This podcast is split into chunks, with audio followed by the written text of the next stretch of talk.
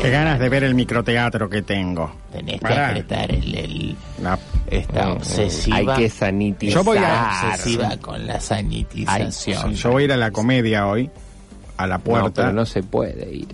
pero no es ahí que se ve toda la semana. Lo suben, me Se ve dijeron. por internet. Lo suben a la comedia, así que yo voy a ir al piso de arriba de la comedia. la tablet. Sí, no, no sabes. Bueno, no importa. aire, aire. Buenas tardes Estaba la a tarde. todos los radioescuchas. Tengo un moco acá trabado, unas cositas. A todos los radioescuchas de la escuela, de la radio, de la universidad. Estamos again, sí, y live desde el geriátrico los últimos días o The Last Days. Para otra emisión de esto que, bueno, es el Semanario Gerontológico. Bien.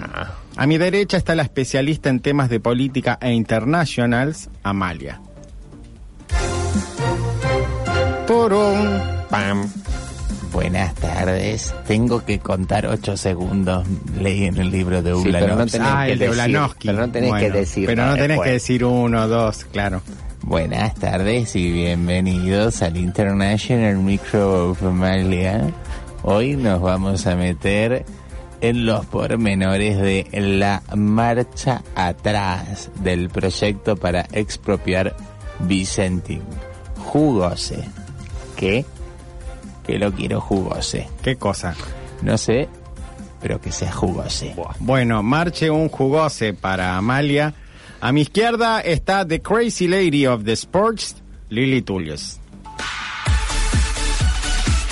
Buenas tardes a todos. Mi nombre es Lili y estas son las novedades del mundo deportivo. Yeah. Y así se recibe una cortina. Claro. Vuelven los entrenamientos del fútbol, ¿no? Mm. Y volvió el famoso Interpabellones. Hoy vamos a comentarles cómo terminó todo, si es que terminó. ¿no? Apa, pero qué suspense. Jugose, Mm, jugose. Sí, exactamente. jugase. Bueno, ¿qué programejo tenemos para hoy? Vamos a arrancar con uno de los temas de la semana que fue la masiva marcha para parar con las quemas en las islas de acá enfrente, ¿no? Las uruguayas, ahí, las que quedan ahí en Uruguay. Bueno, acá no nos dejan salir porque somos todos población de riesgo y algunos se confunden y dicen que somos población de riego. Entonces están todo el día con la manguera, qué bárbaro en el patio. Pero bueno, esa no es la cuestión. La cosa es que muchos de nosotros somos ambientalistas porque somos decoradores de ambientes. Colgamos cuadros, ponemos maceta donde deberían ir otras cosas y ese tipo de cosas, ¿no? Cuando nos dijeron que el medio ambiente estaba en peligro, ah, el tole tole, nos pusimos como locas porque preguntamos qué medio ambiente, la mitad de la cocina, la mitad del living, qué medio ambiente. Yo salí corriendo a decirle a la gorda Teresa que no puede ser que deje el baño todo percudido de caca cada vez que va, pero ella me dijo que se compró un set de trapos para limpiar todo, incluso las paredes. La cosa es que nos dijeron que el medio ambiente es todo, es todo. Así que salimos al patio con pancartas de basta de quemas y ley de humedales ya. Por suerte, llamaron a unos albañiles y ya no hay humedad en el Zoom, así que bien por la ley de humedales. Ahora la realidad económica e internacional en la dulce voz de Amalia. Uno, dos, tres, cuatro, cinco, seis, siete, ocho ahí. Gracias y welcome to the International Micro of Amalia. Vicentín. Vicentín. ¿Para qué tanto bla bla bla bla bla? Si después el presidente mente marcha atrás como un Renault 12 tratando de estacionar. Estás bebida Como hoy. este verano, en pleno invierno, las estaciones solo se centran en el sentir y yo siento. Mm. Siento, siento, siento. Tres años cumplió la ciudad de Rosario y, y su fundación, que no eh, fue tal, porque Rosario nunca fue fundada. Como yo que nunca nadie me clavó una bandera y nadie me reclamó en nombre del rey Carlos. Ay, Carlos, Carlos, qué amor. Lástima que Carlos usaba los pantalones cortos y tenía los huevos largos. El día que se lo presenté a papá porque lo llevé a casa, se sentó en el sillón de él y ahí estaban colgando como una araña del techo los testículos. Eh, pero volvamos a Vicentín. Para el pueblo lo que es del pueblo y para el pueblo desocupación. ¿Quién va a pagar los platos rotos y los sucios? ¿Quién los lava? Porque los trapos sucios me limpian en casa. Sí. Mm. Acá los trapos de la gorda Teresa están más sucios que los de los directivos de Vicentín. Qué bárbaro, ¿no? Cómo todo tiene que Así ver con todo. estamos. Bueno, Así estamos, así estaremos, así, así, así, de vuelta a estudios. qué fuerte lo de los testículos, quiero decirlo, realmente Ay, me- es el, la nota de la semana. A mí me impresionó porque casi te casás. ¿no? Lástima la longitud. Sí, lástima, bueno.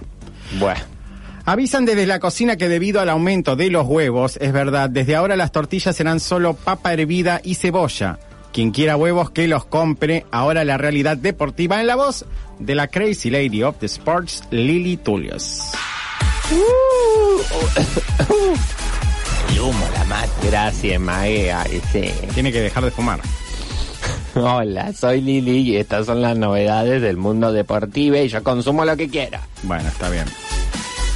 ¿Cómo estábamos esperando el Inter Pabellón de fútbol, no? Sí. Esta pandemia nos tenía la cachucha por el suelo con tanto protocolo, pero por suerte armamos nuestra propia burbuja y decidimos largar la competición con todo, ¿no? Mm. Fueron partidos muy emocionantes como el que hubo entre los amputados y los ciegos que terminó 0 a 0 y la tanda de penales todavía continúa. Mm. Ellos tienen su competición aparte, ¿no? Pero el verdadero partido fue el que se llevó a cabo el domingo entre el pabellón de adictos al trabajo y los adictos a la droga. ¿m? Nos encontrábamos, no encontrábamos horario en el que combinen y nos dimos cuenta que los drogadictos se acuestan muy tarde y los adictos al trabajo se levantan muy temprano. Así que se llevó a cabo nada menos que a las 5 a.m. o 5 de la mañana. ¿m? Apenas sonó el silbato, los drogadictos estaban llenos de energía y metieron cuatro goles en ocho minutos.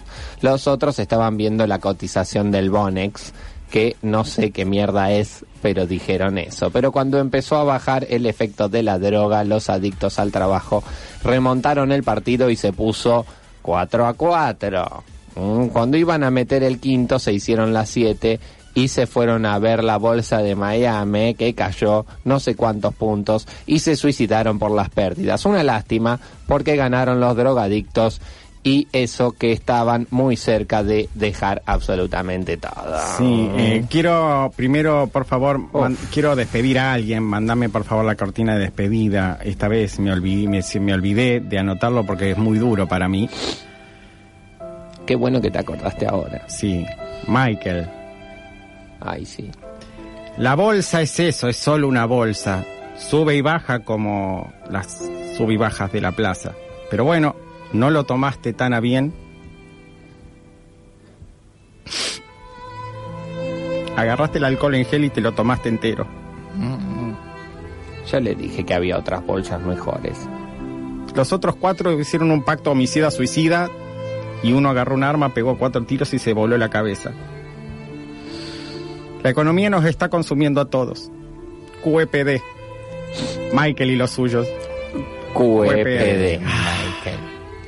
Avisan desde la comisión directiva que a los suicidas no se los vela Ay. porque son pecadores. Apa. Así que si ven alguno, esquívenlo que en la semana los van a limpiar.